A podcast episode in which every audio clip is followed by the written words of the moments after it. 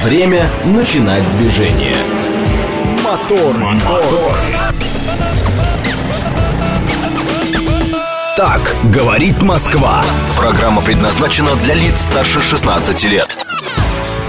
шесть ноль пять, столица. Дамы и господа, заводите свои моторы.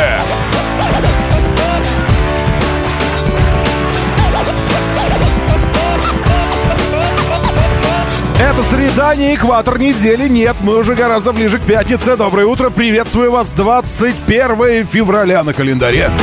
И в этом отчасти кроется причина короткой недели, ибо двадцать третьего мы станем, э, станем на одну носочную пару богаче. На один бритвенный станок. Ну, нет, нет, нет. Да, то есть, да, там что-то, что-то будет приятное. И вообще ведь, ну, это странно, что вы обсуждаете подарки на двадцать третье февраля. В том смысле, что это же вообще не про... Это не про это, ребят. Ну, это вообще не про это. Ну, что вы, в самом деле? Это, это про другое. Это про, про подумать, про приоритеты в жизни для каждого настоящего мужчины. Для... Это День защитника Отечества, а не день э, примерки носков. Нет, вы прекратите, пожалуйста, вот это вот все, между прочим. И, и, и точно прекратите связывать это с восьмым марта. Непосредственно по смыслу. Зачем? При чем здесь это?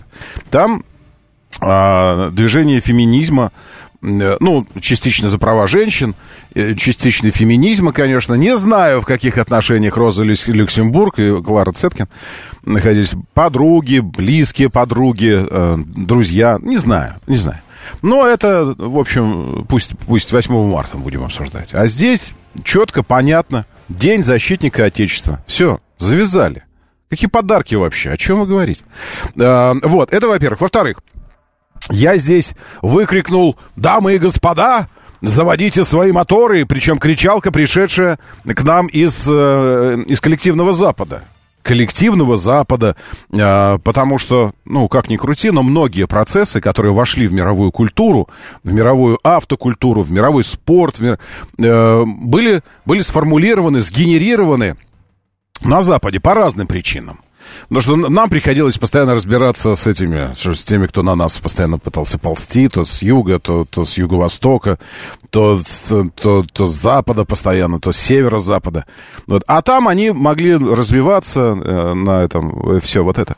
И поэтому, конечно, кричалка «Заводите свои моторы» отправляет нас эм, к легендам автомобильного спорта, к серебряным стрелам, к первым заездам в Лимане, э, вообще к первым, к первым гонкам. И удивительно, что там же, на этом самом Западе коллективном, сформулирована новая кричалка должна быть. Точнее, не должна быть сформулирована, а должна быть принята на вооружение теперь. И хотя никто, конечно, уже не кричит про «заводите моторы», потому что э, кричали-то почему? Потому что в первом Лимане, вы помните, как давался старт. Нет, не помните. Пилоты стояли вообще отдельно от автомобилей. И, и тогда нужно, когда кричали «заводите свои моторы», они действительно должны были заводить их. Сейчас это бессмысленно, потому что у всех двигатели уже заведены. А тогда пилоты должны были бежать, прыгать в автомобиль и уже заводить мотор и начинать стартовать. Так давался старт. Бежать через, ну, через, через трассу. Они стояли на противоположной стороне трассы. А я, может быть...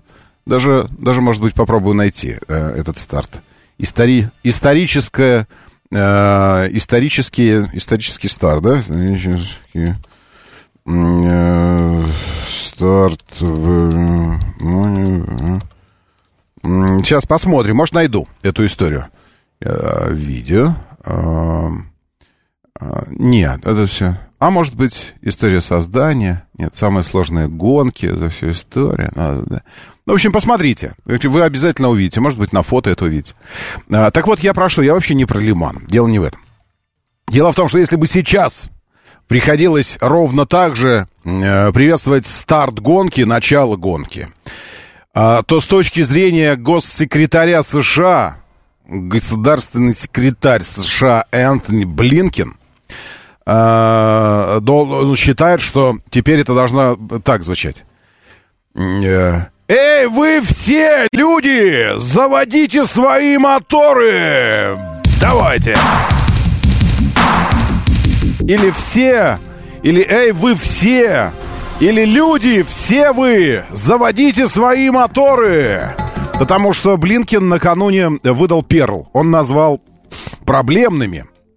Сами знаете, в чем, в чем проблема. Проблема в отсутствии инклюзивности. В словах. Внимание. Смотрите, какие слова проблемные.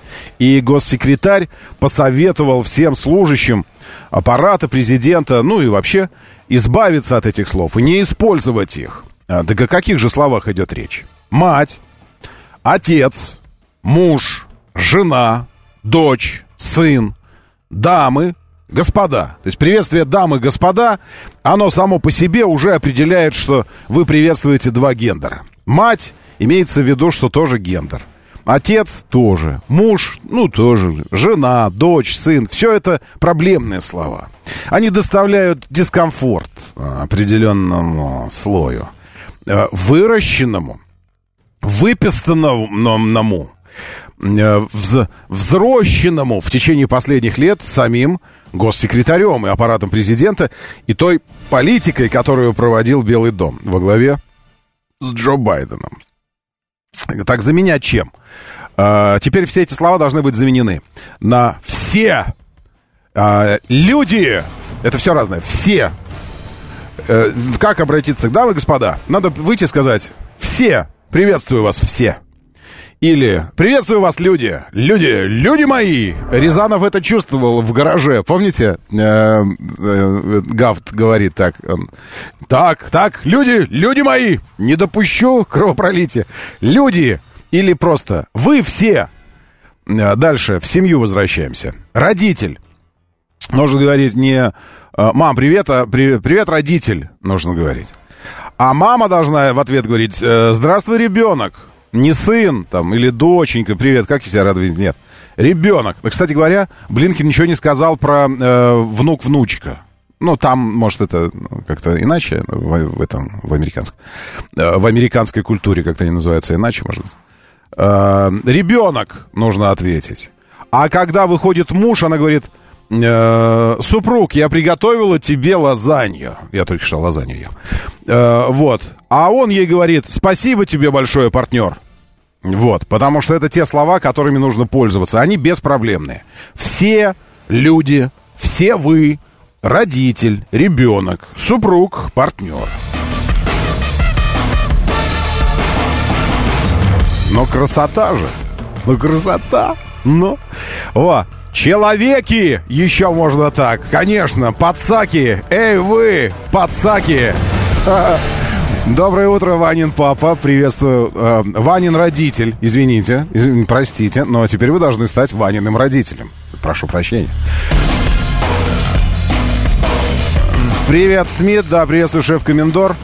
Доброе утро, Макс, Вовка, Вася Куролесов, Василий. Старый оформил дубль, Сергей сообщает нам. Старый имеется в виду Александр Македон. А Великий, нет, он не македонский. Александр э, Великий, наш, наш Овечкин. Да, Гретцки пятьдесят шесть плюс один. Правильно, пятьдесят шесть догнать Гретцки, пятьдесят шесть плюс один перегнать Гретцки. А на сто девятом шоссе приземлился самолет, но это в Нью-Йорке, значит. Я сейчас посмотрю. Еще один. Что-то у вас там самолеты, Сергей, стали приземляться на шоссе. Уже какой-то, какой-то случай. Тут вот последний из, из самых драматических это был. Потому что до этого все какая-то легкая авиация садилась на шоссе. А здесь реактивный бизнес-джет с двумя двигателями реактивными. Ну, то есть мощная, мощная машина. Пилоты погибли, пассажиры выжили. Вы видели, конечно, это видео посадки. Он там сел, зацепился, развернул, взорвался. Э-э, минус восемнадцать в ноябре. Секунду. Секундочку, подожди, сейчас, секундочку. Это надо вот так сделать. Чтобы все, все видели. Минус восемнадцать в ноябрьске, но зато солнце. И Олег Мохов здесь, доброе утро. И Сергей тоже с нами, приветствую. А на Южном Урале минус тридцать один. Ладно, все, Рисорис, я забираю свое утверждение, что где бы, сколько бы ни было, э, именно, именно в ноябрьске все равно э, холоднее всего. Нет, Южный Урал, Ноябрьск — это побратим, регионы побратимы. Так, э, про Ови уже сказал, уже сказал, да, да, да приблизился еще э, к, к рекорду Грецки. Я серьезно вам говорю, я боюсь, что устроит какой-нибудь... матч, какой-нибудь матч, и Гретцки выкатится на лед и забьет еще несколько шайб, так, чтобы отодвигать свой рекорд постепенно, отодвигать от Овечкина. А в Лос-Анджелесе в это время дождь. Ледяной, шеф, мы надеемся, товарищ мигрант. Товарищ мигрант из Корейатаун. Ледяной? Нет, при плюс тринадцать не бывает ледяных дождей. Да, плюс тринадцать, дождь, хорошего эфира, а вам хорошего вечера, мигрант. Надеюсь, что вы, вы в уютном месте сейчас. Человек, неправильно обращаться, можно себя ощутить сковородкой. В нашей культуре, конечно, да, в нашей культуре было, что человек — это обращение к, к прислуге. Но, но что делать? Что делать? Что делать? У нас есть несколько здесь слушателей, подписчиков, телеги моей. Э, некоторые уже бывшие подписчики. Сегодня еще парочку я подчистил. Для вас это будет сюрпризом, может быть, неприятным, граждане. Но я не могу с врагами общаться в одном поле, извините. В любое другое время вы можете мне там на либерализм что-то пенять, рассказывать про демократию, про свободу, про это самое. Но простите меня, пожалуйста, все это работает в несколько иной, иной атмосфере. В несколько иной атмосфере.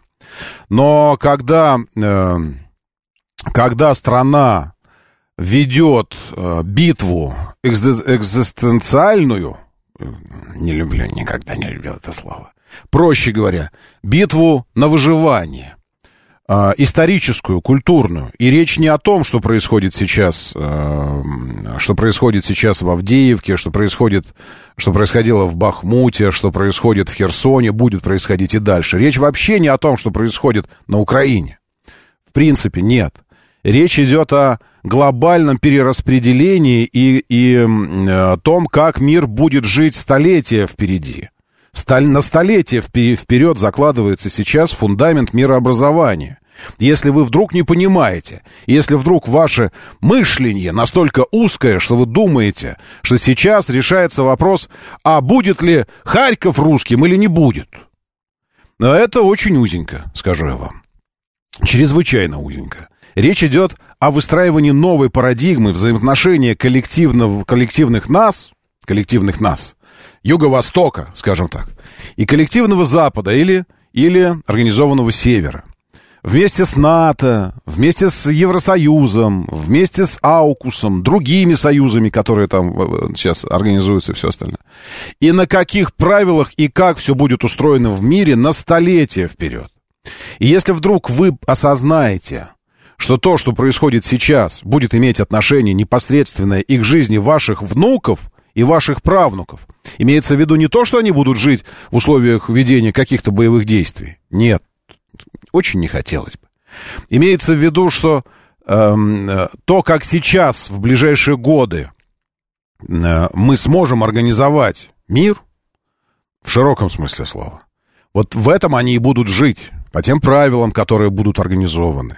По тем правилам, которые мы вычеркнем из международных отношений, э, ну, как минимум, хотя бы вот эта санкционная политика, которая как будто бы типа экономическая, но на самом деле э, это просто инструмент ведения боевых действий и абсолютно позорный и мерзкий инструмент. Потому что когда ты наворовал в течение последних четырёхсот лет, грабя весь мир, куда только мог дотянуться, наворовал себе ресурсов, а теперь эти ресурсы используешь для того, чтобы добиться своего доминирования или сохранить свое доминирование путем применения типа экономических инструментов, извините меня, но это мерзко. В общем, все это сейчас решается, да, на Украине, фактически решается, но результаты... Это не, не сдвигание границы где-то на Украине, не раздел, не, не, не, не закрепление наших, не наших регионов. Нет. Идет планетарный процесс. И мы здесь эктор, один из главных, один из главных. Но, во всяком случае, мы главная сторона этого процесса. И когда идет такой процесс, простите меня, пожалуйста, но когда вы явно на стороне врага, явно на стороне врага, ментально на стороне врага, духовно на стороне врага. Причем врага вы можете там э, поддерживать, как вы говорите, я там, нет, мы ее поддерживаю, действия наших ребят в Донбассе. Но при этом вы абсолютно четко присоединяетесь к политике Евросоюза по разным вопросам, в том числе гомосятины, там еще чего-то. При этом вы присоединяетесь к политике Госдепа по разным вопросам, в том числе и антироссийским, санкционным и еще чему. Простите меня, пожалуйста, но здесь я не допускаю никакой демократии этой. Все, закончилось. Это закончилось. Вы либо, вы либо здесь двумя ногами, со своей страной, со своей армией, со своим народом, со своими людьми, со своими соотечественниками. Либо нет. Все. Это, я, не, я не суд никакой не верховный. Не, не, я вообще не про это. Я говорю про свое пространство, которое я выстраиваю, э, думая, что выстраиваю так, как мне кажется правильным. Поэтому сегодня без обид утром, ладно? Я знаю, что вы еще в эфире, некоторые эти люди, которых я сегодня повычищал.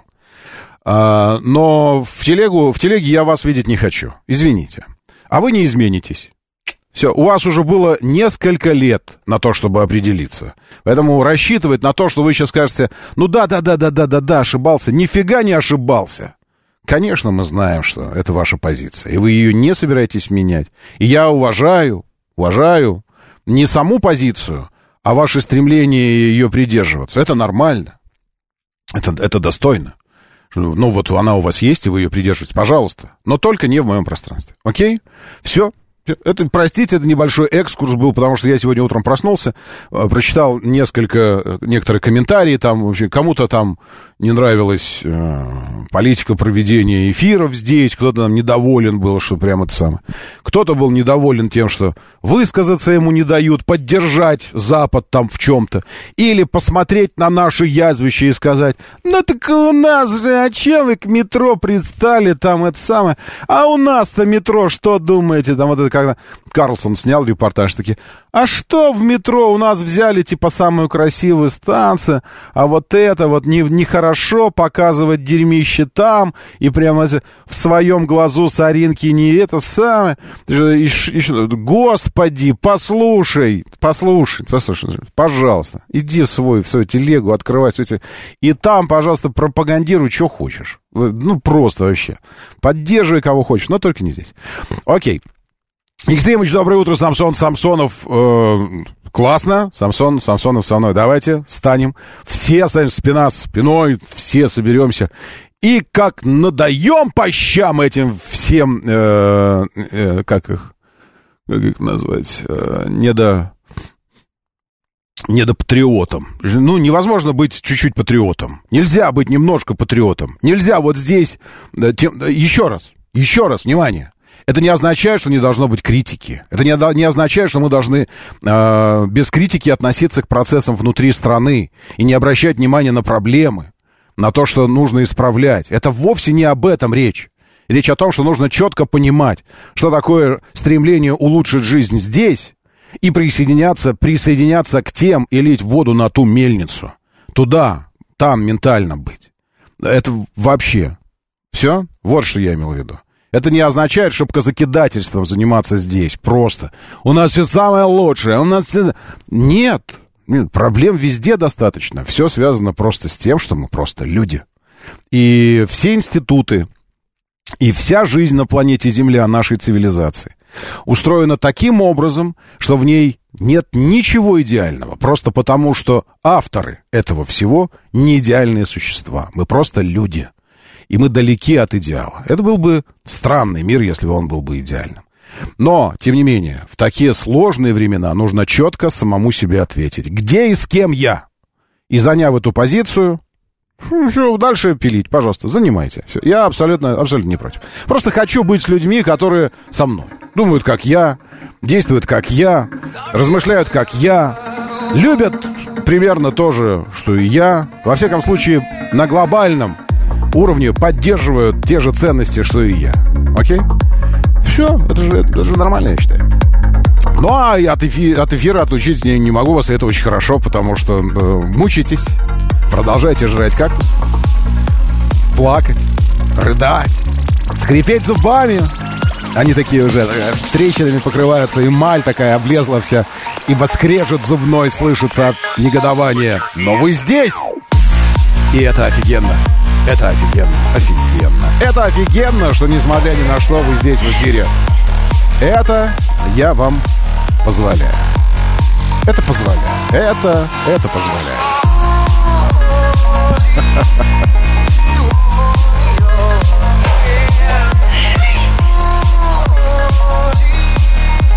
Доброе утро, Вася Куролесов, Андрей Стерпион, Тимур Джураев, Сергей тоже здесь. И лучшие люди планеты в нашем бот-мессенджере. Говорит МСК-бот латиницей в одно слово. Как слышится, вот так и пишется. Говорит МСК-бот.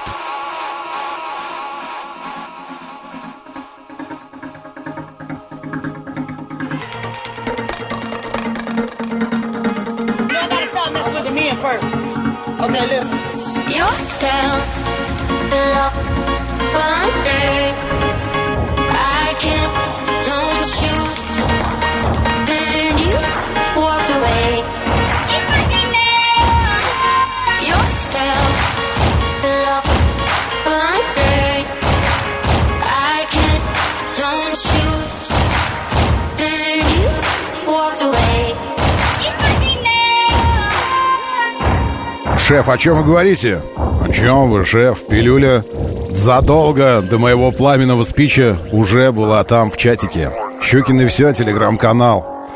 Чувствую, что мы с тобой на одной волне, заходи.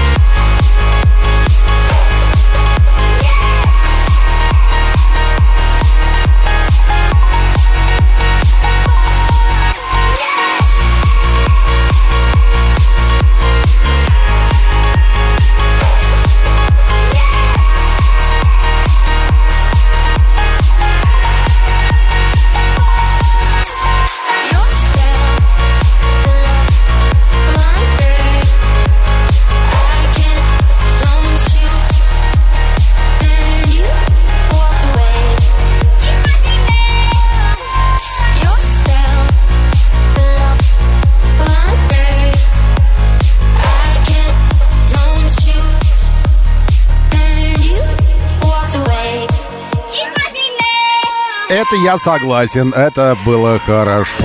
Движение. Так, продвижение. Выехал, э, кто-то мне здесь говорит важное что-то. Сейчас, секундочку. Э, решил выехать пораньше, а ЕРМК все равно стоит. Что это ЕРМК? Э, ЕРМК. Ярик, может быть, э, ЕРМК. Я думаю, что Ярославка. Это такой, это такой, такой день, день такой, день такой, день. Или период, период такой, это такой период просто. Потом однажды когда-то все становится. А там просто два ДТП у вас. Первый на подъезде к Королеву, знаете где, где э, Болшевское шоссе врезается в Ярославку. Это до железной дороги еще в районе Королева. И здесь ДТП, как раз вот где подъем на эстакаду, на мост. Средний ряд. шесть ноль шесть, недавно совсем. И сильная пробка в сторону Тарасовки, Челюскинского, вот сюда. Потом Мытищи, э, ну, в смысле Ярославка, но через Мытищи когда. Между Олимпийским проспектом и улицей Фрунзе просто здесь памятник э, Шилка. Шилка, что это? ЗСУ. А, это памятник, это стоит...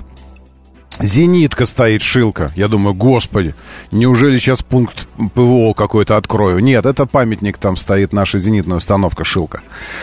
А, ох, сколько проблем мне шилки доставляли, когда э, в этом э, в симуляторе военном истребители, там все это летаешь, там и шилки. Так, ох, просто как сносят. В общем, там у, у шилки тоже у вас, э, у вас ДТП. Прям, ну, вот в этом месте. А потом уже в городе Ярославка тоже стоит. А потом уже где ВДНХ, эстакада и Сергея Эйзенштейна, вот где там сверху трамваи ходят, а вы в тоннельчик ныряете. Там тоже ДТП. То есть вот смотрите, на одном, на, на, на одной трассе, можно сказать, на одном шоссе три ДТП на протяжении буквально там двенадцать-пятнадцать километров. Еще из необычного Садовое кольцо после Сухаревки. Там, где на, вот уже на эстакаду вы идете на Садово-Сухаревскую, над Цветным бульваром. Тоже ДТП сейчас, зачем-то. Совсем не обязательное. Там, ну, прям совсем автомобилей нет. Да, и нужно еще отметить, что коммунальщики... Э, я, я не хочу, чтобы это обидно прозвучало. Я хочу таким образом э, просто э, описать степень вычищенности. Вылизано! Просто вылизано все в центре здесь. Еще вчера горы снега, э, тротуары так себе как-то... Вылизано просто, все бордюрные камни, все набережные, все тротуары, просто ни намека, что были какие-то снегопады. Вычищены все парковочные места, весь, то есть бордюр, полностью все. Такое ощущение, что сначала вычистили, а потом еще и с метлами армия прошла, коммунальщиков все вымели. Просто на десять из десяти почищено. Просто десять из десяти, но это, это, я не знаю, как там у вас, но в центре точно совершенно. Вот я здесь набережными еду, как-то все вычищено просто. Я не знаю, как у вас это получилось, буквально за сутки сделать. Нахимовский перед Севастопольским проспектом, на Нахимовском тоже ДТП сейчас. Не, непонятно, необъяснимое мне вот этой аварии. Самое сложное место сейчас Щелчок. Щелковское шоссе, потому что там... Помимо всего, еще и дорожные работы какие-то затеяли. Правый ряд, двадцатое февраля, вчера в двадцать два часа восемь минут. Это не доезжая где-то полкилометрица до, до того, как Балашихинское шоссе врезается в Щелковское шоссе. Алексеевская роща, какой-то деревенька или что это, ну, какой-то вот здесь. И дорожные работы. А, здесь, вот смотрите, перед Vitaoil заправкой. Vitaoil, какой-то бургер здесь еще что-то есть. Но здесь дорожные работы. Ну, как если бы так вот слишком хорошо все было. И такие, ну, да что-то слишком хорошо, да, что-то сделаем. И такие, давай, давай, дорожная работа. Ну, давай, давай. Так, еще что. Далеко в области, в Купавне ДТП, но это как бы... Простите, это, ну, это важно, конечно, но не то чтобы очень. И что с Шереметьево пока едет. Шереметьево ничего, но Ленинградка там в Химках перед эстакадой, сами знаете, это все, обычное дело, все стоять. Про движение сообщайте, это важная информация, и если вы пишете в бот-мессенджер, я это сразу тут же вижу. И тут же моментально выдаю в эфир. Вот, пожалуйста, Палыч сообщает. Ярик, да, не доезжая Королева, стоит фура в среднем ряду. Стоит фура в среднем ряду. А можно счетчик уже ему включить? И за каждые, каждая минута стояния, как в такси, но только чтобы тыщенка падала такая. Чик, чик, чик. Ну, чтобы он что-то делал. Что-то делал он. Не стоял, а что-то делал. Вызывал аварийные службы, еще там пытался... Ну, я не знаю. Ну, что-то делал как-то. Нет, нельзя так. Моторы. шесть тридцать пять, говорит Москва, моторы, доброе утро. Здравствуйте. Это очень-очень хорошо, что вы здесь. Ну, правда, вы могли быть где угодно и, и заниматься могли чем угодно, но предпочли быть здесь. А чем занимаетесь, не, не рассказывай. Не всегда нужно рассказывать об этом. А, в редакцию нашей программы приходит колоссальное количество писем, заявок для краш-тестов и всего остального. И очередная пришла только что. Вадим Бус недавно к нам, вероятно, присоединился. Вадим, заходите в телегу Щукин и все, и друзей приводите. Это не, это не больно, это бесплатно, это вам не, не X, социальная сеть Маска, где там хочешь подписаться на кого-нибудь, а тебе так говорят, триста шестьдесят девять рублей в месяц. Ага, подписочка. Ты говоришь, да нафиг. Вот, это я на Маска хотел подписаться, думаю, что я все время в социальных сетях получаю информацию о нем. Лучше я буду его прям аккаунт мониторить постоянно, и сам сразу буду видеть все, что интересное, брать у него. А там триста шестьдесят девять, по-моему, триста шестьдесят девять в месяц подписка. Хороший Илон Маск. Я, ну, не, не буду тогда. В смысле, это, ну, и денег, конечно, не очень хочется ему. Он и так богатый, в смысле. Зачем я ему это было? Ну и как бы думаешь, да, дело принципа. э, Так что, Вадим, заходите. И когда вы придете и подпишетесь, если захотите, то вы будете видеть результаты краш-тестов и сможете отмотать ленту назад всю и посмотреть все, что там было.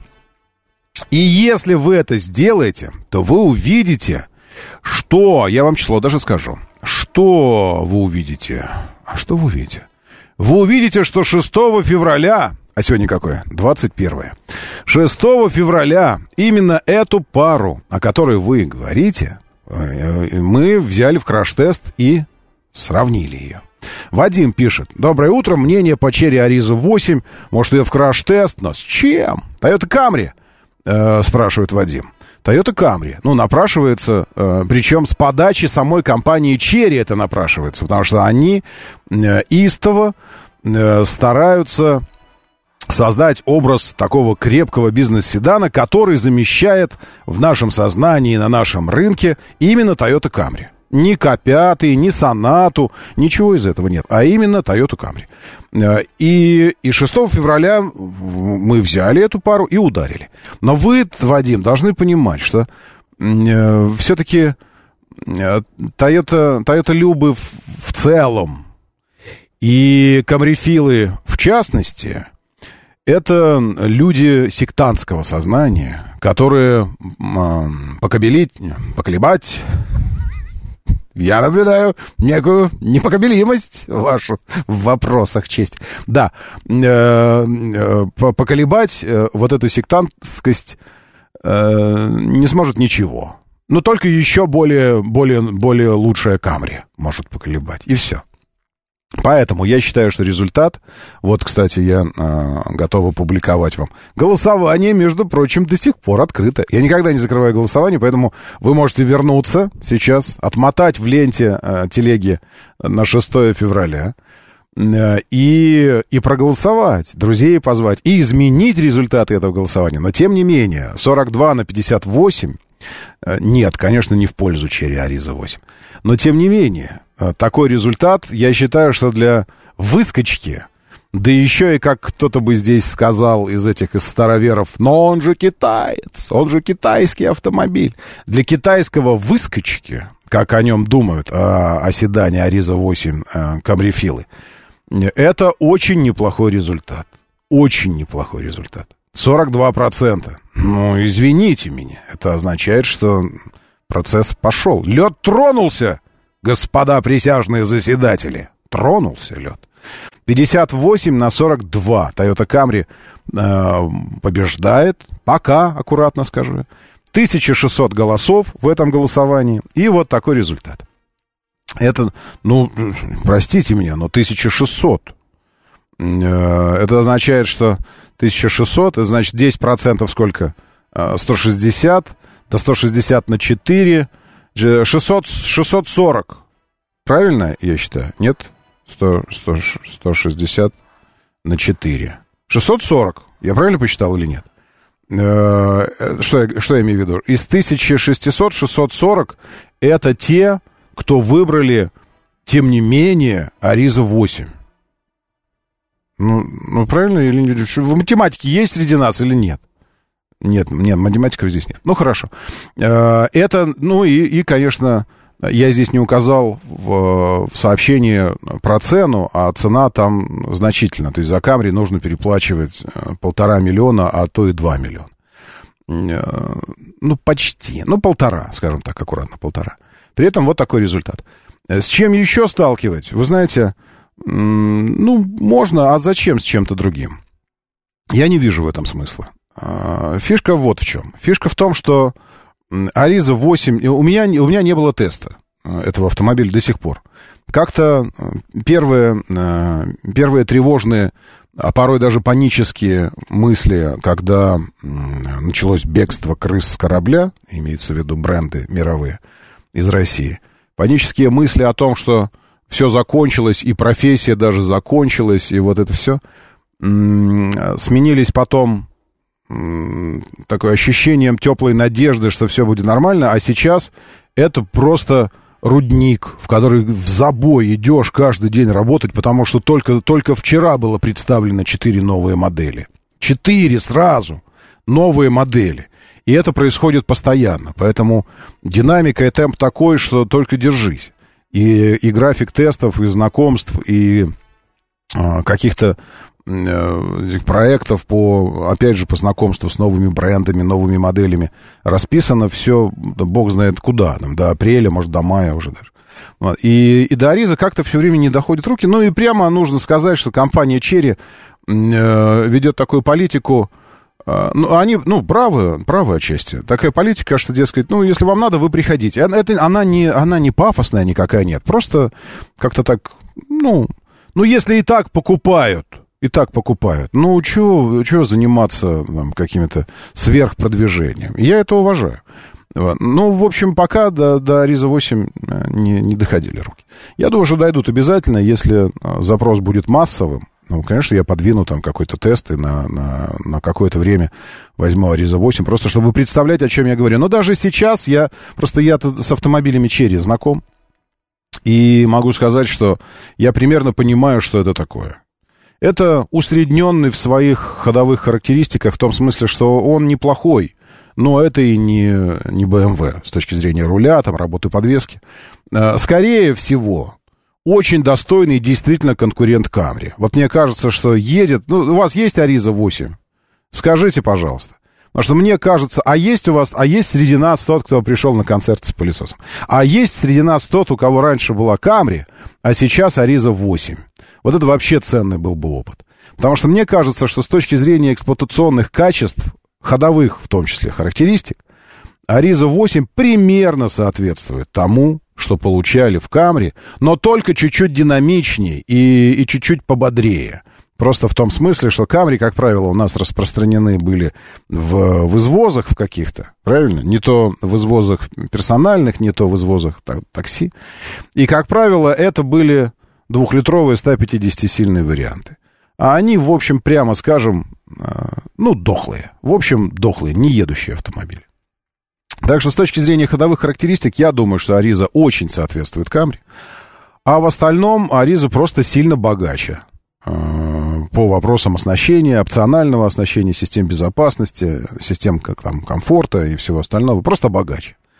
Из минусов, вероятно, может быть, там нет такой трансформации заднего дивана, приводов нет, как у Camry, высоких, высоких бизнес-комплектациях, не во всех. И все.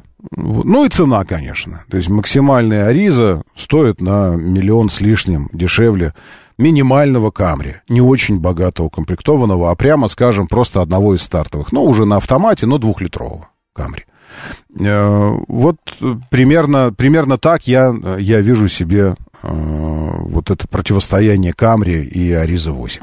Да, я слушаю. Доброе утро. Здравствуйте. Доброе утро, Роман. Разрешите свои пять копеек по Коне, поводу... Конечно, конечно. А, ну, только не выключайте, потому что, возможно, ну, вам не знаю, понравится. Да, не то есть, ну, нет, я без мата, естественно. Вы, главное, а водку почему... пить не будете? Голыми танцевать не при луне не будете? Голыми танцевать а, при да, луне? А почему нет? Вы самый главный минус не говорите, Роман? Я а его не знаю, я просто а самый главный минус. Цена на вторичном рынке.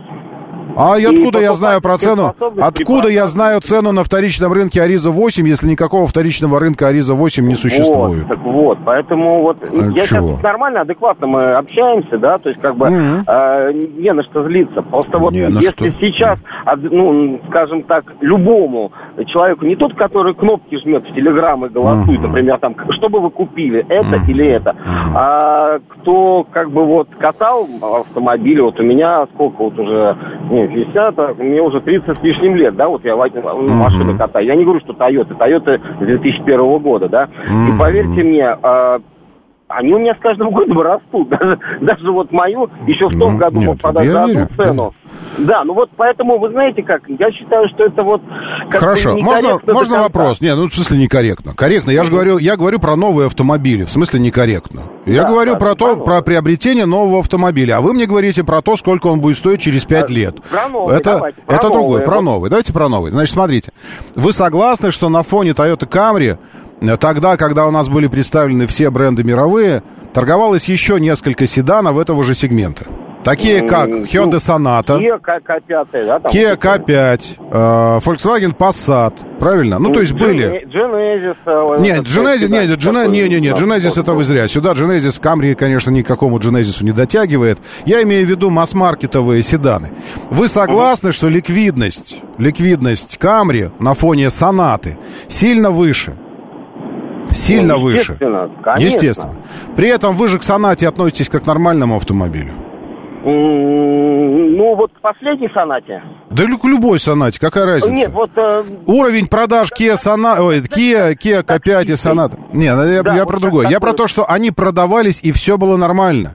И да, люди да, ездят да. на них. И сейчас в такси, если честно, Sonata гораздо больше, чем Camry. Больше. Гораздо больше. Это да. во-первых. Во-вторых, это первый мой аргумент. В смысле, что Camry, да, с точки зрения ликвидности может быть, но с точки зрения потребительства это, в общем, так себе аргумент.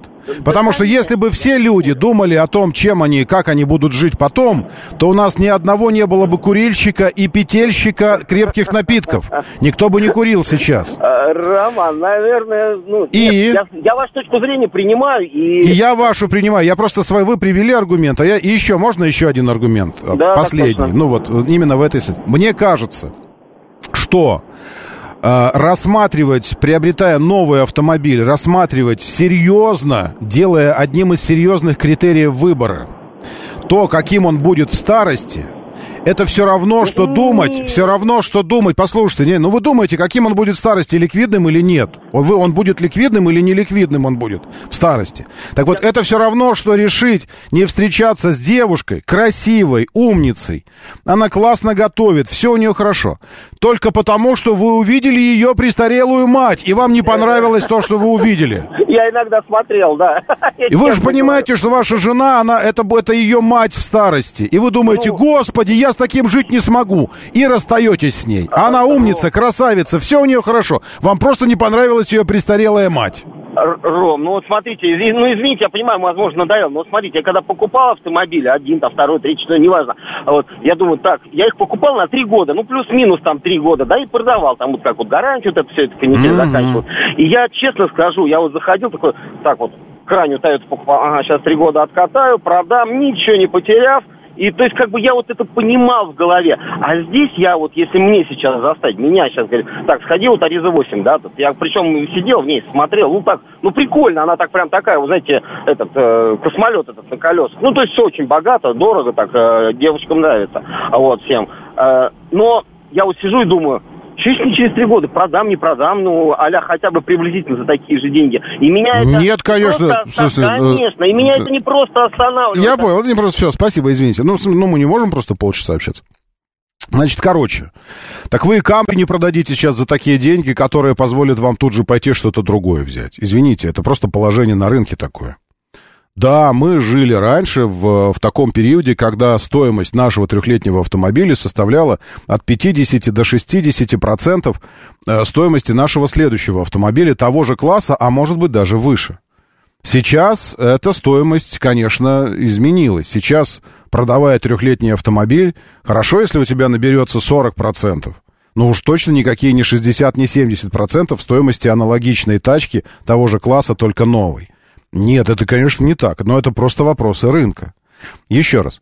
Конечно, вот, вот вчера у меня тоже, извините, но вот я вас посвящу в эту тему. Опять вчера э, какой-то этот стана, стональщик нашелся, не буду говорить, но в телеге там за, за, зашел спор, типа про, про то, что нам не хватает Volkswagen. Он начал, начал страдать человек, что ему не хватает модельного ряда Volkswagen. Что, стране нужны Volkswagen. Нужны Volkswagen стране. Я говорю, нет, это не так, не нужны стране. Ну, в смысле, нужны, но, но ничуть не, не, не, не активнее, чем Citroёны, Peugeot, Форды, Опели и все остальное. Даже Сиаты, может быть. Потому что чем больше, тем лучше. Ну, мы же не дураки, ну, когда у тебя э, три вида колбасы или пять видов колбасы есть, или когда у тебя тридцать видов колбас есть, сортов. Ну, наверное, лучше, когда тридцать с точки зрения потребительства. Это же логично. Но, но человек начал страдать, что э, политика страны привела к тому, что нормальные производители все ушли, пришло китайское дерьмище, а ему не хватает Volkswagen, этому человеку, дико. И что если бы они сейчас были, то, конечно, бы никто не покупал никакое дерьмище, а все покупали бы Volkswagen. Все покупали бы Volkswagen. И стоит стон вот этот вот, что, дескать, вот, как же так, их нет официально. Я ему привожу пример семнадцатого года. Просто от балды взял, думаю, еду в такси, семнадцатый, посмотрю. Ну, какой-нибудь такой год, когда ну, вроде все есть официально, все работают. Давайте глянем. Рейтинг продаж автомобилей. Первая модель Volkswagen появляется на шестом месте по продажам. А первые пять выглядят так. Kia Rio, Лада Гранта, третья...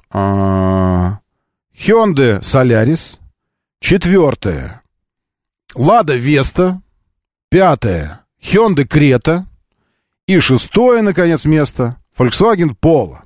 Причем на шестом месте находится не Touareg, не Passat, не Golf. Ну, то есть модели, которые там типа, они сильно дороже и другого класса, поэтому они не в лидерах. Нет, находится совершеннейший прямой одноклассник Hyundai Solaris. И Kia Rio, и Lada Vesta. Одноклассник, просто кость в кость. Вот такой одноклассник. И при этом почему-то народ не предпочел Polo. Э, ни Сан, ни Весте, ни Солярису, ни Рио. Они больше продаются по стране. Потому что э, вы, товарищ, жив, ну, мы все живем в пузырях в своих информационных. Вот вы покупаете Volkswagen всегда. Общаетесь с сервисом ваговским, состоите в клубе каком-то ваговском, э, ваши друзья покупают ваг, может быть, потому что, может, это для вас и причина дружить с людьми такими же. И у вас создается иллюзия, что весь мир ездит на вагах, и уж точно вся страна на них ездит. И исчезновение этого бренда – это большая драма для всей страны. Это иллюзия, построена на создании вокруг себя некого информационно-потребительского пузыря. Вот и все. Я так думаю.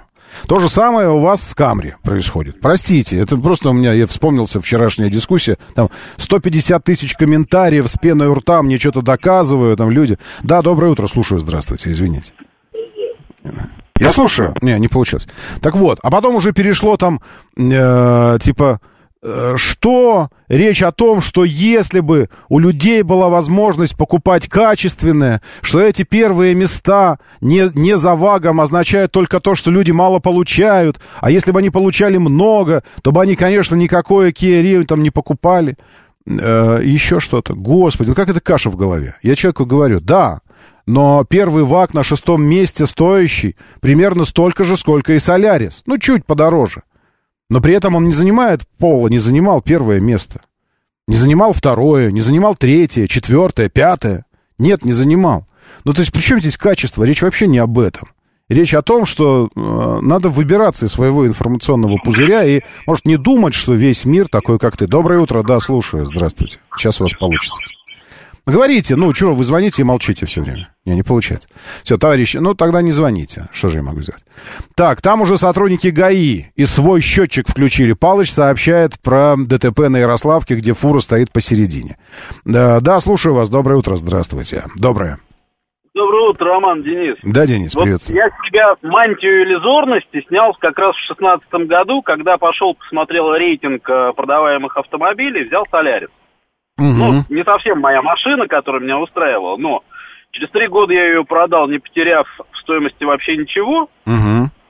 по сути, потому что она самая дорогая была на автору. Ну, там плюс еще прыгнула, там пошла да. вторичка дорожать сильно, потому что да. новые стали дорожать За сильно. За две недели я ее продал прекрасно, угу. купил себе, опять-таки, по вашему вот даже списку, угу. Крету. Угу. Ни о чем не жалею. Да, есть нюансы там по багажнику, по клиренсу. Хотелось бы больше, хотелось бы uh-huh. Touareg или вообще по Chery какой-нибудь uh-huh. там. Но, понимаете, когда вы снимаете маску и подходите объективно, вот думая головой, ну, без да. вот хотелок своих, хочу вот это, то немножко мир и вы начинаете меняться в ту сторону, в сторону прагматичности и практичности. Абсолютно точно. Ну и больше, спасибо вам большое, Денис. Ну и больше того, больше того. Как уже было сказано, вы все не хотите услышать, обращаюсь я к упоротым неслышащим.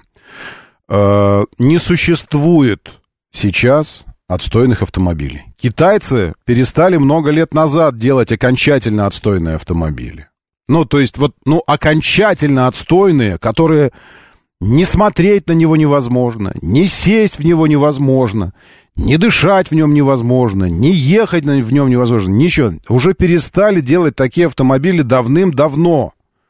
И даже этот странный э, выброс со стороны китайского автопрома в виде Лифана, который приехал к нам, Lifan икс три, прочит, ну, ну, ну, странный очень. Ну, вы не помните, что ли, этот автомобильчик? Ёлки, я вам сейчас покажу. Ну, в смысле, он запредельно, на мой взгляд, странно. Сейчас я... Вот вы все время не заходите в ютубчик ко мне, а зря, надо было бы заходить. Сейчас я в ютубчик зайду к себе э, и посмотрю заодно, как он, как он называется. И заодно вам покажу тоже, как оно... Как оно... Во, вот, кроссовер. Э, это было летом. Э, это было летом, в теплом мае. Сейчас, секунду. Э, где кроссовер-то? Кроссовер-то где? Но пока... Во! Вот, показываю, значит, показываю вам эту скорлупку. Но это кроссовер, тем не менее, они называют. Смотрите. Такая Лифан, красная штука. Это что-то там связанное с... Не то... То есть это Лифан еще с кем-то, еще с кем-то. Как всегда, коллаборации чрезвычайно сложные, разветвленные в китайском автопроме. Создали такую, такую штучку. Называется это все... икс три, господи, а, название есть у видео, а, вот. Но, тем не менее, смотри, я не про это. Тем не менее, давайте зайдем сразу, сразу в салончик пойдем автомобиля. Давайте, вот сразу в салон идем. Раз. А, что тут говорить, что-то что? Вот, зайду с козырей. Как выглядит это, что... Вот посмотрите на салон. Вот я показываю салон. У него... Коробка. Я не помню, там вариатор или что такое. Ну, что стоит на, на восемьдесят процентов сейчас новых автомобилей, тем более наш. У него большой экран мультимедийки. У него нормальный руль, мультифункциональный, кнопочки управления на руле. У него красивые прямые линии. Э, комбинированный салон, вставочки оранжевые такие, все это. То есть нормальные комбинированные, комбинированные кресла. Хороший селектор выбора передачи. Затейливые такие выштамповочки на дверных картах внутри. Ну, то есть это нормальный салон современного автомобиля. За один миллион семьсот тысяч вы скажете, как это может стоить один миллион семьсот? А я вам скажу, сходите и посмотрите, сколько стоит, к примеру, та же Веста. Или что-нибудь сверхбюджетное сейчас. Понимаете? То есть я считаю, что вот это самое-самое бюджетное начало, дно, но в хорошем смысле слова дно, ну такое начало автомобилизма. То есть если ты, ну, окончательно Гранту тебе не хочется брать, Гранту не хочется, а хочется все-таки что-то из сегодняшнего дня, а не из позавчера, то ты идешь и покупаешь вот такой миллион семьсот, но у него есть все, что должно быть, и едет он, тем не менее, нормально. И что-то у него там функции, мультимедиа есть, громкая связь, АБСы, подушки безопасности, все у него есть, понимаете? Так что не надо стонать, что вам качества не хватает. Время начинать движение. Мотор, мотор. Так говорит Москва. Программа предназначена для лиц старше шестнадцати лет. семь ноль семь в столице. Дамы и господа, заводите свои моторы.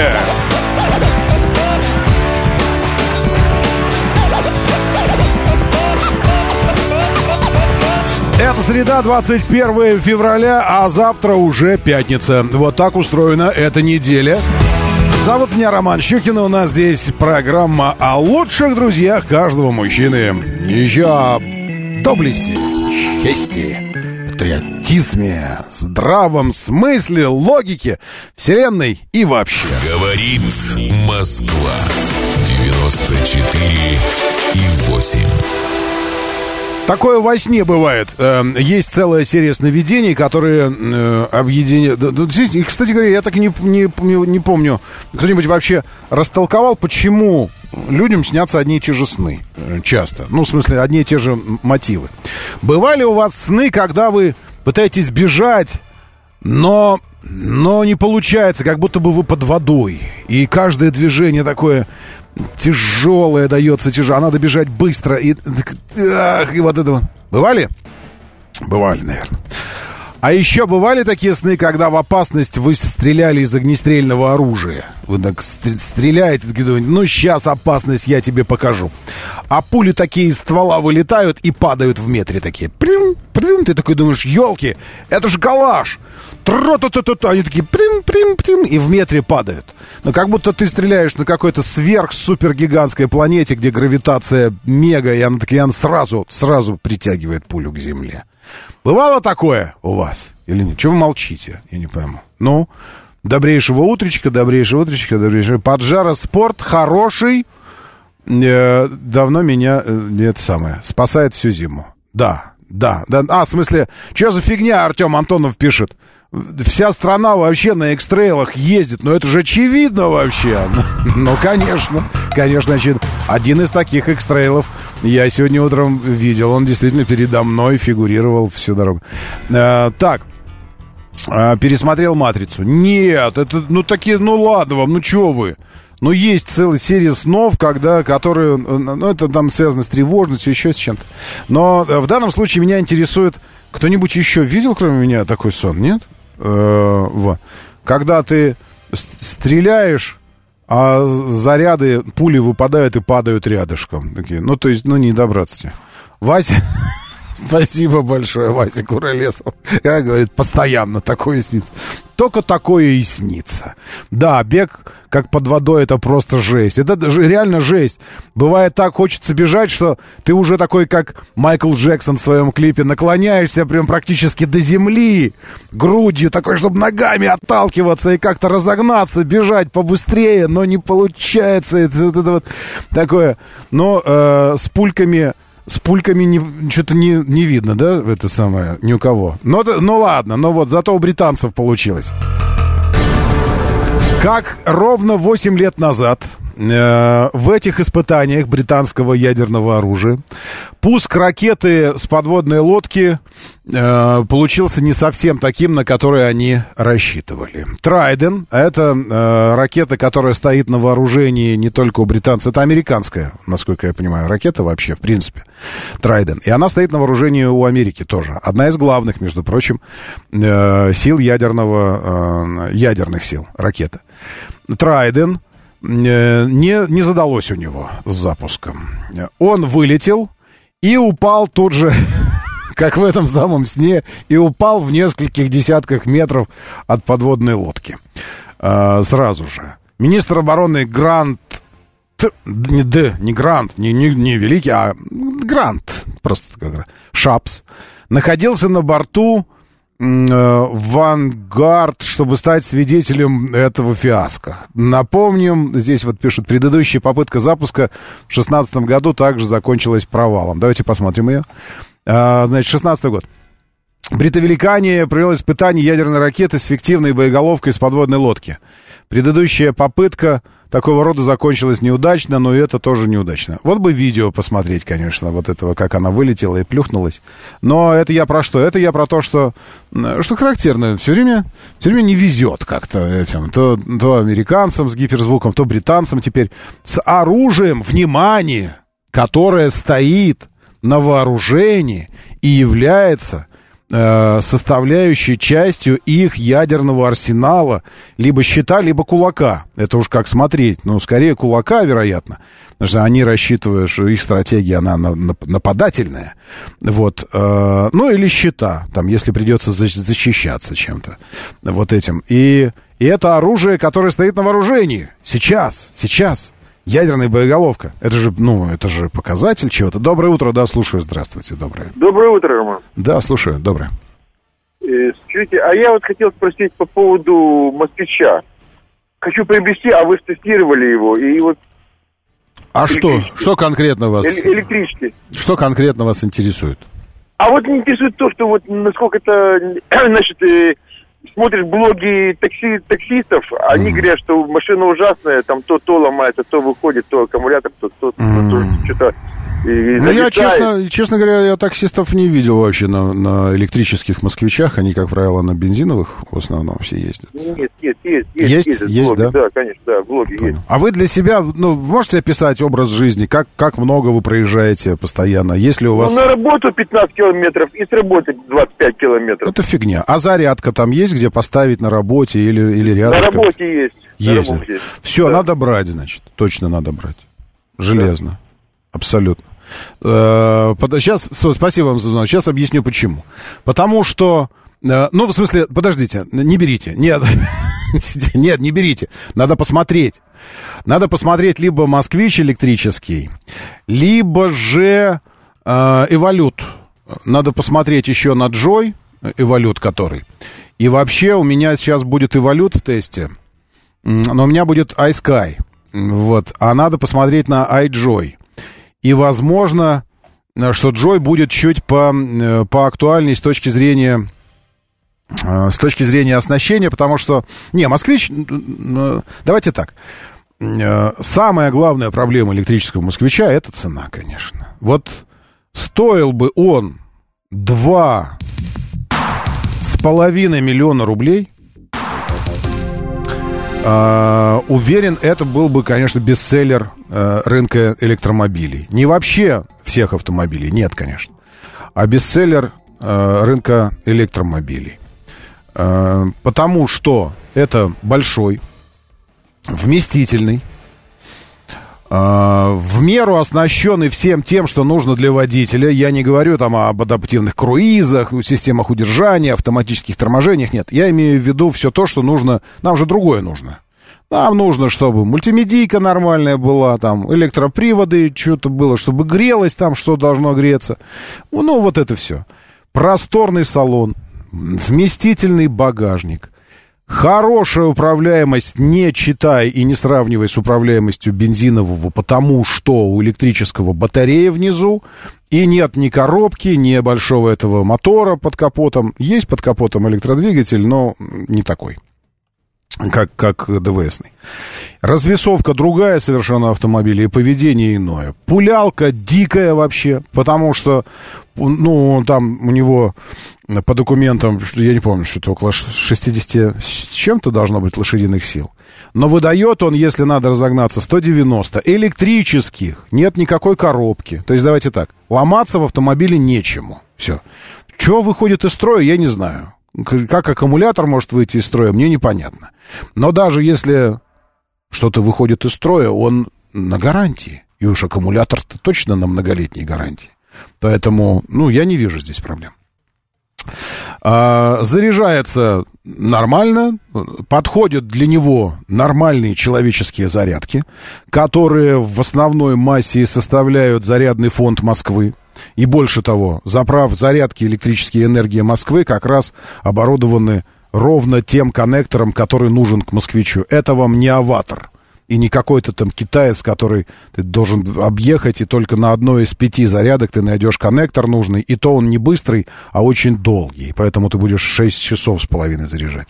Этот можно заряжать и на долгой зарядке, и на быстрой зарядке, и как тебе угодно. И быстрая зарядка у него меньше двух часов. То есть за полтора часа ты с двадцати процентов до восьмидесяти, там, ну, почти до девяноста в легкую заряжаешься.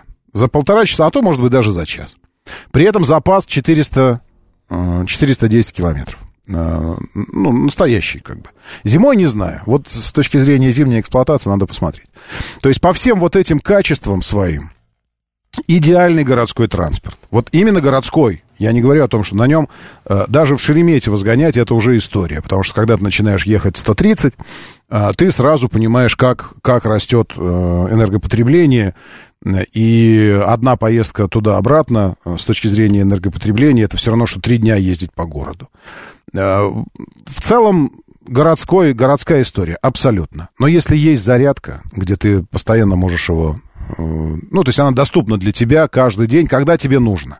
Заряжать каждый день его не нужно. Я, если вы следили за, за этим... Кстати, я, по-моему, так до конца сериала это не довел. К сожалению, что-то бросил. А внимание, потому что было не очень много. Но, тем не менее, несколько дней я вел дневник электрический. В Ютубе у меня есть серия этих, этих роликов. И я на шестой день поехал его заряжать. На шестой. И при этом у меня было что-то около тридцати или, или ну, в районе тридцати процентов заряд. Шесть дней ездил, не мог выкатать, потому что у меня пробеги примерно такими же были. То есть на работу двенадцать километров, с работы там еще куда-нибудь, в магаз заезжаешь, то есть в день проезжаешь в районе тридцати-сорока километров. Все, шесть дней, шесть дней я катаюсь на нем и не могу никак выкатать. И не выкатывается, не выкатывается. Даже поехал заряжать его только потому, что надо было видос снять. Оказывается, что можно было и не снимать. Но неважно. Поэтому идеальный городской. Но вот зимняя эксплуатация, это, конечно, вопрос. iJoy. Я представляю себе... Вот он, так он выглядит. Я представляю себе этот самый iJoy как альтернатива «Москвича», но только покомпактнее. «Москвич» все-таки повместительнее. У него и багажник побольше, и сзади места больше. Э-э- характеристики. Характеристики. Запас хода четыреста семь километров. Ну, то есть, э- уверен, что абсолютно все то же самое. И, и мотор тот же, э- и батарея на шестьдесят, шестьдесят пять, по-моему, с половиной э- киловатт-часов. Емкость батареи. Не, емкость батареи пятьдесят три киловатт-часа. Интересно. А у «Москвича» шестьдесят семь с половиной, или шестьдесят пять с половиной, или шестьдесят семь с половиной. Но при этом четыреста семь здесь напас, запас написано у iJoy. Ага, клиренс сто восемьдесят, багажничек пятьсот тридцать пять, ну такой большой багажничек здесь написано. Максималка сто пятьдесят пять, разгон до сотни восемь и девять. Еще что-то здесь давайте посмотрим. Посмотрим на карточку модели. Салончик. Ну, нет, тоже, тоже смотрите. Интересный салончик с шайбочкой. Режим выбора э, этой, э, движения, потому что никакой коробки нет у автомобиля. Есть просто драйв, задняя, паркинг. Хороший, интересный, чистенький салончик. Тут выглядит актуально. Экранчик мультимедийной системы. Пожалуйста, смотри, руль, мультируль, все это. Да. Ну, ну, ничего. Доброе утро, да, слушаю. Здравствуйте. Доброе. Доброе утро. Да, доброе утро, Роман. С вашего позволения, хотел бы э, по вчерашней теме сказать и кое-что еще по китайским автомобилям спросить у вас. Короче, это две мысли за один звонок. Давайте, давайте, обе, обе давайте. Вот. А, насчет, короче, запчастей, то, что вот вчера все говорили, я mm-hmm. с вами полностью согласен. Но гарантийный автомобиль, это, ну, мы платим за эту гарантию тем, что проходим ТО. Ну, мы да. просто пригоняем машину, ее там обслуживают, и все. И как бы, если у тебя что-то вышло из строя, модель новая, mm-hmm. вот, теперь все это поменяют, ну, я не знаю, у нас, по-моему, неделю, ну, максимум две вводят запчасти через всю Россию. Поэтому я не вижу в этом проблем. Можно я тогда вам отвечу? Вот по, по первому вопросу по запчастям. Я да. вчера зашел в телегу Geely. Там чат у них есть. Вот им после этого разговора, то, что там эти, и вижу вот там одно из сообщений, миллион сообщений, одно из сообщений. Упал снег на автомобиль, минус стекло, минус капот, минус что-то фара. Дилеры говорят ждать два месяца или два с половиной месяца. И что такое? Служба поддержки отвечает: пришлите, пожалуйста, вот сюда ВИН-номер автомобиля, поврежденные детали, все. Через какое-то время там ответ «спасибо». Ну, типа решили вопрос. То есть есть, есть э, дилер. И в этом плюс эксплуатации автомобиля официально представлены. А есть представительство со службой поддержки, с горячей линией, куда, если дилер нерадивый, ты обращаешься, и они со своей стороны бац ему по затылку. И такие раз, и вопрос решается сразу. Вот в этом прелесть да. владения официального автомобиля с официальной поддержкой не от дилера официальной, а от официального представительства, от офиса головного. Все, это да. моя, мой комментарий. Да, давайте дальше. Давайте. Да, и у, у меня просто было так же, с, у меня был ВАЗ-двадцать семь ноль семь э, в две тысячи шестом году, вот, и там с завода было известно, что генераторы плохо работают, и все, и прям первые же ТО я приехал, они мне поменяли генератор на новый, угу. вот. Ну и все, закрыли эту тему. И вот и, по поводу второго, по, по, китайскому, по китайскому модельному ряду. Да. Вот, я тут э, наблю, наблюдал последние дни, в Москве видел там Матизы, вот вчера Peugeot сто семь увидел. И вот э, подумал, кто, как не Роман Щукин, знает, какие модели представлены китайцами. Сейчас очень популярны кроссоверы, но тем не менее, представили ли китайцы на нашем рынке э, автомобили такого компактного класса? Вот наподобие вот таких вот малышей. Вот я как раз про один такой говорил. Это вот этот Lifan икс три Pro, а-а-а, который стоил миллион семьсот. Он как раз э, как Hyundai Getz. Ну, то есть он не совсем малыш, то есть не совсем крошечный. Совсем крошечных таких официально, пожалуй, что пока и нет. Но он размером с, с Hyundai Getz. Помните, Getz был такой? Или с, да, да, конечно. Э, или с Polo хэтчбэк. Во, даже, наверное, как Polo хэтчбэк, средний между... Не, не седан, а хэтчбэк, коротенький. Polo. Или Шкода э, Фабия, да меньше даже. Вот именно как Getz, пример. Я сейчас посмотрю, даже могу посмотреть размерами. И он официально до сих пор у нас... Я, я не слышал, чтобы компания уходила. Вот. И он, по-моему, официально, этот Lifan, представлен. И он стоит действительно там каких-то денег до двух миллионов. До двух миллионов.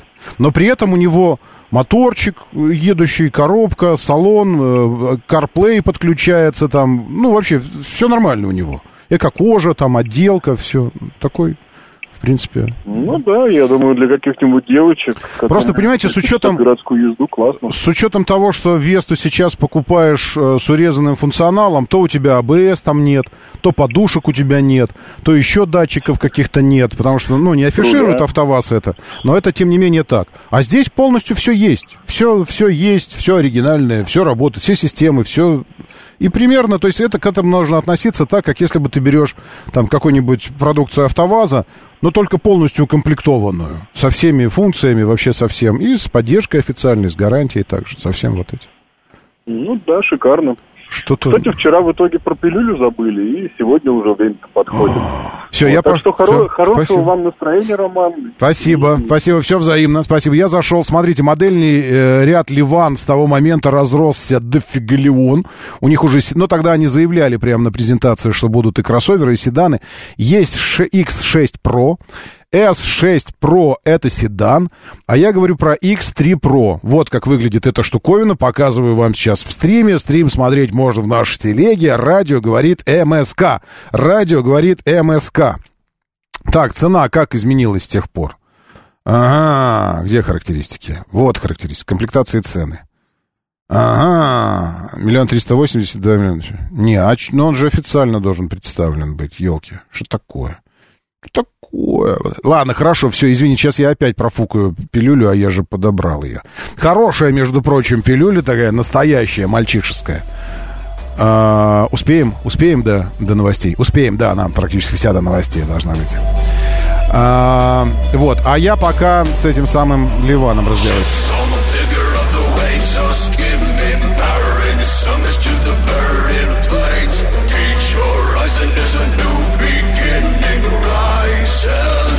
один миллион восемьсот восемьдесят девять девятьсот, но это без э, скидки. Без льгот, без трейд-ин, без кредита. А если с кредитом, с трейд-ином и со всем вот этим, ну так как раз где-то там один и семь, один и шесть чем-то и получается. Вариатор. Полуторалитрович. сто три лошадиные силы. Э, вот, четыре цилиндра. четыреста литров багажник, сорок пять литров бак. И вот это вот все. Нормальная машинка. Внимание, в своем классе. Ладно, давайте не сравнивать его с Porsche Macan. Ну, чтобы не было у нас каких-то таких недомолвок, дескать, да фигня это, а не автомобиль.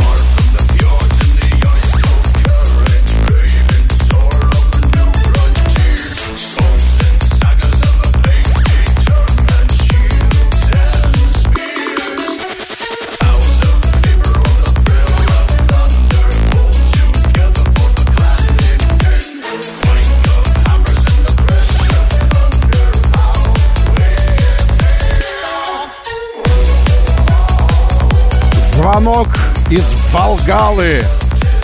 Вещица называется, между прочим, Валхала. Вал... Валхалы. Валхалы.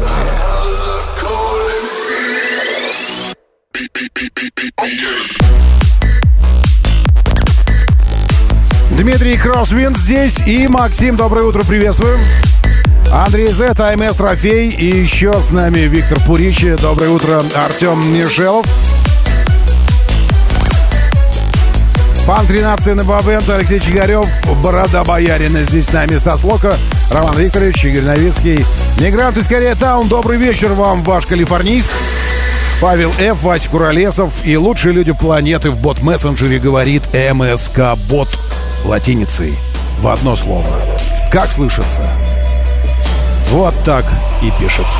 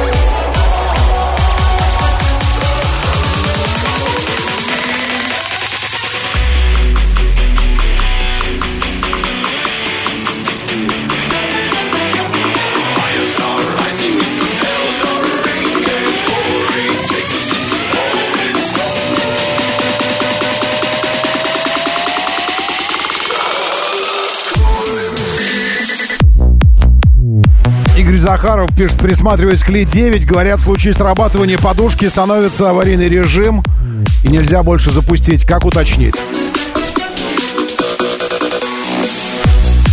Удариться, чтобы подушка сработала и попробовать запустить.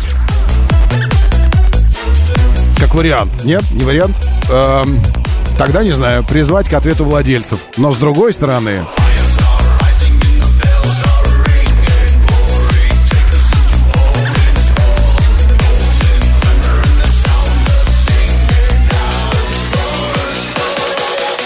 Есть еще вариант присмотреться к чему-то, что представлено официально в России. А в России представлены официальные варианты, которые могут дать примерно то же.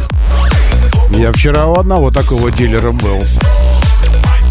Может, вам к Воя присмотреться? Официальная поддержка, официальные дилеры, официальные гарантии, официальные ответы от официальных технических специалистов на ваши официальные вопросы. Гибриды есть у них, какие хотите. Хотите плагин гибриды, хотите последовательные, хотите полностью электрические модели. Моторы. семь тридцать шесть, говорит Москва. Моторы, доброе утро, здравствуйте. Очень-очень-очень хорошо, что вы здесь. А где здесь? Говорят, на Ярославке совсем тяжело. А, а где легко сейчас? Вот вы говорите, на Ярославке тяжело. А легко-то где сейчас? В транспортном смысле этого слова. Между прочим... Э, сейчас, секундочку. Я обновлюсь. Между прочим, бывало гораздо тяжелее на Ярославке. Гораздо тяжелее бывало. Вот сейчас примерно на Щелчке совсем мрачно. В той части, что до пересечения, до слияния Щелковского шоссе, ну, до Восточного, и вот этого Балашихинского шоссе. Там вообще мрак, потому что еще аварии, дорожные работы. На Ярославке в городе тяжело. До СВХ, МСД, но это и понятно. Перед Алтуфьевским шоссе внешний МКАД сильно стоит.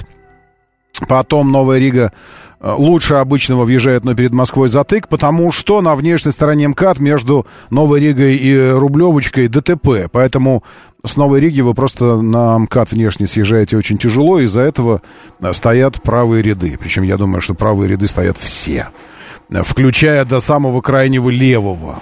Правые считаются ряды, правильно? Вы же любите съезжать так, чтобы доехать крайним левым.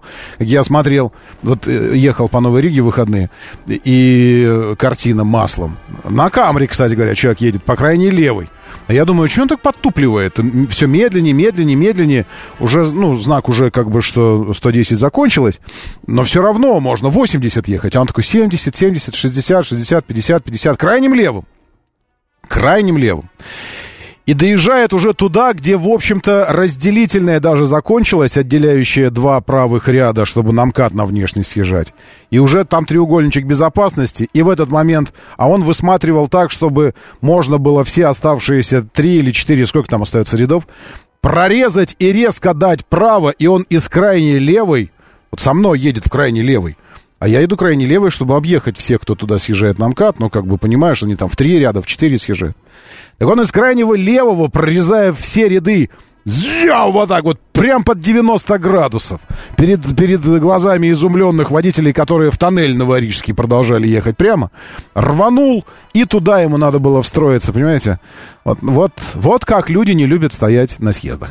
Внешняя сторона трешки перед Лефортовским тоннелем. Что-то случилось. Что-то случилось. В Лефортовском тоннеле я вижу, что случилось ДТП в среднем ряду семь девятнадцать. Сообщение. Пожалуйста, аккуратней. Страшный сам по себе тоннель. Два самых страшных тоннеля. Вот этот Новорижский и Лефортовский. Не знаю, что атмосфера какая-то там гнетущая. Но сейчас вам стоять в этом Лефортовском. А вы знаете, что верхом можно объехать? Там пока все свободно верхом. Так что вы можете уйти на Красноказарменную, потом на улицу Радио, потом через, через Большую Почтовую, опять выскочить на Спартаковскую, и вот здесь, и снова на Третье транспортное кольцо, уже прямо на Русаковскую эстакаду, и туда поехать. Не уверен, что это будет быстрее. Может быть, быстрее достоять в Лефортово, потому что где-то под парком прямо ДТП. То есть не, не, не весь тоннель нужно стоять, но стоять нужно. Я не люблю стоять. Мне, если вот... Есть возможность постоять или ровно столько же по времени, но ехать, и пусть даже чуть дальше, больше. Я лучше поеду, чем стоять. Доброе утро, да, слушаю. Здравствуйте, доброе. Доброе утро, Роман. Да. Спасибо за эфир. Спасибо вам. Абсолютно разделяю ваше мнение. Самое худшее место в Москве, где можно стоять в пробке, это Лефортовский туннель. Угу. Есть какие-то, так сказать, непорядки с психикой, там они все выйдут дороже. Тени прошлого, а, тени прошлого. Да, да, да, и, да, и там сегодня там над тобой сидят люди, тоже эмоции у них такие. Это все пропитывается, атмосфера какая-то такая, вот это все прям гнетущее такое. И он грязный, темный весь такой прям. И гудят эти вентиляторы у-у-у, постоянно. Ну, какая-то адская атмосфера такая. Что еще хотел сказать? Ничего, я, я подожду. Не, ладно, ну, вспоминайте, возвращайтесь. Это, видите, я забил баки человеку. Действительно, гнетущее все, гнетущее, Лефортовский. Вот это все прямо так тяжело там стоять. Так, привет всем, Алексей Кузнецов, вам тоже. Андрей Сторжев, как радует, что на улице уже светло. Ну, не знаю. Так, э, если бы мы сейчас были в море, ага, в Северном, я бы сказал, что драматически предштормовое ощущение, потому что все серое, и, и небо не существует. Ну, у нас из окна, во всяком случае, никакого неба нет. Есть просто дома, дома, дома, и серая мгла над ними. Что это за светло? Это не светло. Вот вчера было днем светло. Мне пришлось шторы закрывать дома даже, потому что такое солнышко уже прям горячее. Доброе утро, да, я слушаю, доброе, да, приветствую. Доброе утро, Роман, я тут слышал про тоннель. А, дело в том, что вот тоннель был серый, сейчас становится белым, потому что его отделывают, все отменят отделку, и будет он очень mm-hmm. красивый, так что вместо гнетущего прошлого нас ждет светлое будущее. Лефортовский имеется в виду? Да, да, да. Как а. Кутузовский также отделывают его там по бокам. А, да, Кутузовский, мне кажется, что Кутузовский, отделка Кутузовского это всего лишь прикрытие операции по э, этому, по перекрытию Третьего кольца для разгрузки э, соседних магистралей. Просто он вышел... был беленький сначала, а сейчас очень быстро закоптился. Mm-hmm. Просто, может быть, много... Карму нужно почистить, кто ездит там. Карму почистить, возможно, опять беленький. Возможно, возможно. Нужны такие, знаете, специальные машины, как, знаете, ёршики для бутылок, такие вот э, в, нашем, в нашем советском, говорю я тем, кто был в советском детстве и юности, в нашем советском детстве и юности были ёршики для бутылок тогда, когда мы э, сдавали бутылки молочные. Вот. Ну, молоко, кефирчик, ряженка, снежок. Помним? Помним в бутылках? Из фольги крышечки, так еще прикольно было пальцем так пробивать их. Вот. А я на молзавод пробирался с друзьями, потому что мы делали из селитры ракетки такие, чтобы запускать. И на молзаводе можно было воровать рулонами фольгу, которая осталась от этих крышечек. Сейчас, наверное, срок давности вышел уже этого преступления. Меня не привлекут теперь за него, нет? Я... я... Я искренне надеюсь на это. Вот. И вот эти бутылки. И их ёршиками мыли. Такими специальными ёршиками. Так вот, я думаю, вот такой бы ёршик придумать для тоннеля. А? С одной стороны команда, которая тянет. И с другой стороны команда, которая тянет. Такие тягачи стоят, все. И они такие... Такие раз, прочистили ёршиком таким тоннель. И все. Ну, аж само напрашивается, он же, как бы, сечение у него почти что круглое. Вот, и, и, и, и все, и, потому что моют бесконечно долго эти тоннели. А мне кажется, ёршиком вот так пройти таким одним, таким мега, мега-ёрш, и все хорошо. Вот куда вся селитра ушла, пишет Анатолий. Ну, нет, Анатолий, не вся, не вся. Наша химическая промышленность умеет справляться с этим. Э, с нехваткой селитры, вызванной э, детскими шалостями. Доброе утро, да, слушаю, здравствуйте. Доброе утро, Роман. Да. Ну, все, Ром, признался, сейчас поедешь. Ром, да, я... в Лефортово, кстати. Да, да, туда прямо, да. Роман, я хотел по поводу москвича, но тогда смысл вот москвича, если на нем максимум там пятьдесят километров, мне кажется, туда проще брать каршеринг, он получится дешевле, чем брать за тридцать с лишним миллионов нет, машину. Нет, конечно, нет? конечно, карш... нет, конечно, каршеринг — это вообще ответ на вопрос автомобилизации как таковой. И мы просто, просто сначала пандемия, а потом... события глобальные, общемировые, немножко притормозили этот процесс, но в принципе, в принципе, будущее, так или иначе, за, э, за автомобилем как за услугой, а не за автомобилем как за товаром. Я просто раздумывал, Ром, над э, тем, что вот в деревню ездить, там, у меня ага. сто семьдесят километров до деревни, я думал, угу. что, может, москвича вот этого взять. У меня там триста восемьдесят, все нормально, но если он так жря, жрать начинает на больших скоростях, а погонять мы любим. Нет, ну сто семьдесят до деревни там на любой скорости он доедет, хватит ему. Просто потом, ну, поставить и на ночь, на ночь поставить, зарядить. А если пробка? Они, а, а в пробке он вообще нифига не расходует. В пробке он ничего не расходует, только накапливает. На рекуперации вы... Ну, все понятно. Время едете, вы же не разгоняетесь. У него максимальный режим поглощения. Хорошо, что в электромобилях есть датчики, ну, в смысле, такие индикаторы, когда ты видишь режимы потребления энергии, в, каких, в какие моменты она максимально расходуется. Так вот, максимальный расход — это на высокой скорости и динамичный набор скорости. Динамичный. Имеется в виду, что ты прям вот на светофоре и в точку улетел куда-то. Здесь максимальное потребление. Но если ты просто отпускаешь педаль тормоза и еле-еле наживляешь давление на педаль газа, то у тебя потребления практически никакого нет. Он просто такой, такой едет в пробке, вообще нифига не потребляя. Поэтому если пробка, наоборот, экономишь. А на рекуперацию он даже чуть-чуть немножко возвращает энергию. Так что, не знаю, если деревня сто семьдесят и, и там есть зарядка, если посчитать, я вам скажу, сколько вы сэкономите на топливе, на бесплатных парковках, примерно, на ну, транспортном ну, налоге, на обслуге, на всем, на всем, на всем, то в результате выходит, что там экономия в год тысяч под сто пятьдесят, а то и под двести. Просто ну, экономия. Да. Экономия. А если сэкономил, значит, заработал. Плюс еще платники сейчас у них бесплатные. Вот, потом. И платники бесплатные. То есть ты, ну, ты реально там тысяч до двухсот в год у тебя получается экономии. И, и плюс твоя тачка всегда у тебя под тобой. Так что... Ром, все равно десять лет от mm. зарплаты утеет.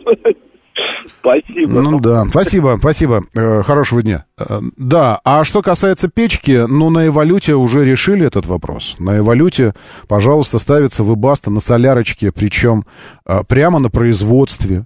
И на эту систему распространяется гарантия производителя на Webasto.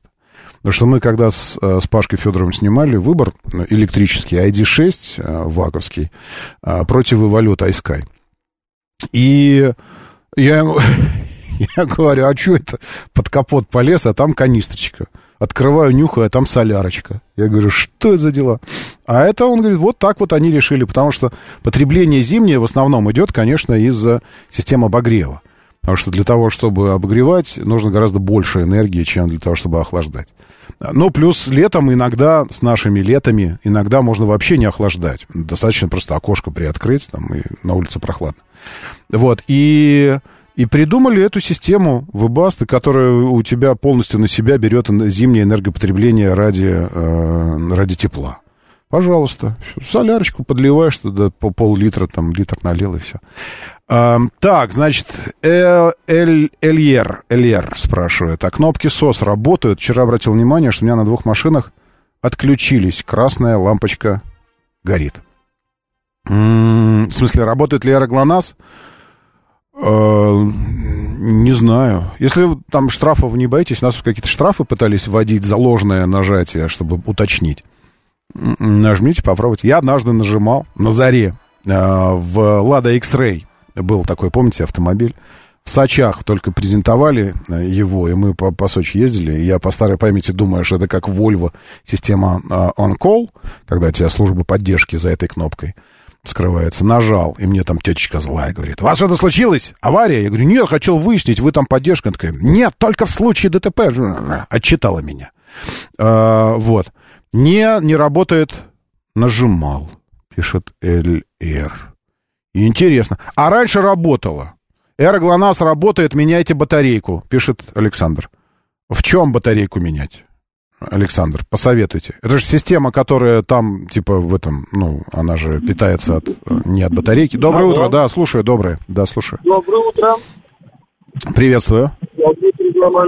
Меня зовут э, Дима. В общем, нам на работу вчера пригнали москвичи. Какие? И, знаете, третьи, обычные, не электрические. Я, я просто хочу, я как бы водитель с большим стажем на многих машинах. Угу. Я был так удивлен нашим москвичом. Он, да, он хороший, хорошей комплектации. Я был, я был удивлен его управляемостью, что там действительно электроусилитель, он работает. Угу. Вот. И подвески, в принципе, и как машина едет, как, как она себя ведет, я был очень впечатлен. И поэтому, если те, кто сомневается, угу. стоит ли брать, тем более я посмотрел по ценам, там сейчас там миллион шестьсот, то есть вполне. Ничего себе. Это со, со скидкой. Машина достойная. Машина достойная. Ну, то не, не, не шик, блеск. Ну, нормальный автомобиль. Вот я говорю тоже, нормальный автомобиль. Э, на фоне всего представленного в этом сегменте не хуже. Есть, есть аспекты какие-то, на которые там можно было бы обращать внимание, но не хуже точно. Э, так, по всем вопросам, ну, наверное, они не, наверное, они не работают в такое время. АО, АО «ГЛОНАСС». Вот у меня здесь есть. По всем вопросам. Угу. По всем вопросам, по всем вопросам, по всем вопросам. Там есть СОС-тест, э, недобрый сообщает. Так вот, говорит же слушатель, что СОС-тест нажимает и не сосет, э, в смысле, не, не работает. работает. Да, доброе утро, слушаю, здравствуйте. Алло, доброе утро. Доброе. Хотел бы узнать у вас. Э... А сделайте радио, пожалуйста, тише, потому что свистим. Я его выключу. Ага, спасибо. Значит, хотел бы узнать, а... иранские и индийские автомобили будут у нас? Что-то затихла эта история. Мне кажется, что э, китайцы настолько агрессивно доминируют, что боятся ребят выходить, ибо проиграют. Потому что, ну, объективно, старые автомобили сюда приедут. Старые Peugeot. Кому они нужны? Старые Renault, старые Peugeot. А по цене они не будут сильно дешевле китайцев. И тогда, получается, ты потратишь кучу ресурсов на вывод моделей на рынок. Это же не просто выйти. Это сертификация, это краш-тесты, бить машины, представительство, все остальное. Это колоссальные деньги. А выйти просто, чтобы проиграть, ну, смысл какой. Вот, ага, поэтому ясно, спасибо. Я, я сейчас не слышу. Эта история, она, опять же, это такая была паническая реакция на ощущение того, что на рынке сейчас образуется вакуум, и мы постепенно начнем превращаться в Иран девяностых с точки зрения автомобилей, когда там одна модель, все на белых Peugeot старых ездят. Вот, но практика показала, что фу, лавинообразно здесь все за- закрутилось. И это надо было делать либо быстро тогда, либо уже, уже все. Даешь старые Peugeot по пятьсот? Нет, Вик, Peugeot по пятьсот не будет, если Гранта по пятьсот не, не, не бывает. Грант по пятьсот, и по шестьсот, и по семьсот. Не, так, так не будет, нет. Peugeot эти старые приедут и будут стоить по, по миллион семьсот. Вот, по миллион восемьсот. А нафига они нужны, когда Чинганы и, и прочие Джили там примерно за те же деньги представлены, но только гораздо актуальнее. Не знаю, я на всякий случай сейчас позвоню. Вы позвонили в акционерное общество «ГЛОНАСС». Наберите внутренний номер абонента в тоновом режиме или дождитесь ответа оператора. шесть шесть шесть. внутренний. Если бы у меня был внутренний телефон... Мы не можем ответить на ваш звонок. Mm. Пожалуйста, перезвоните в рабочее время.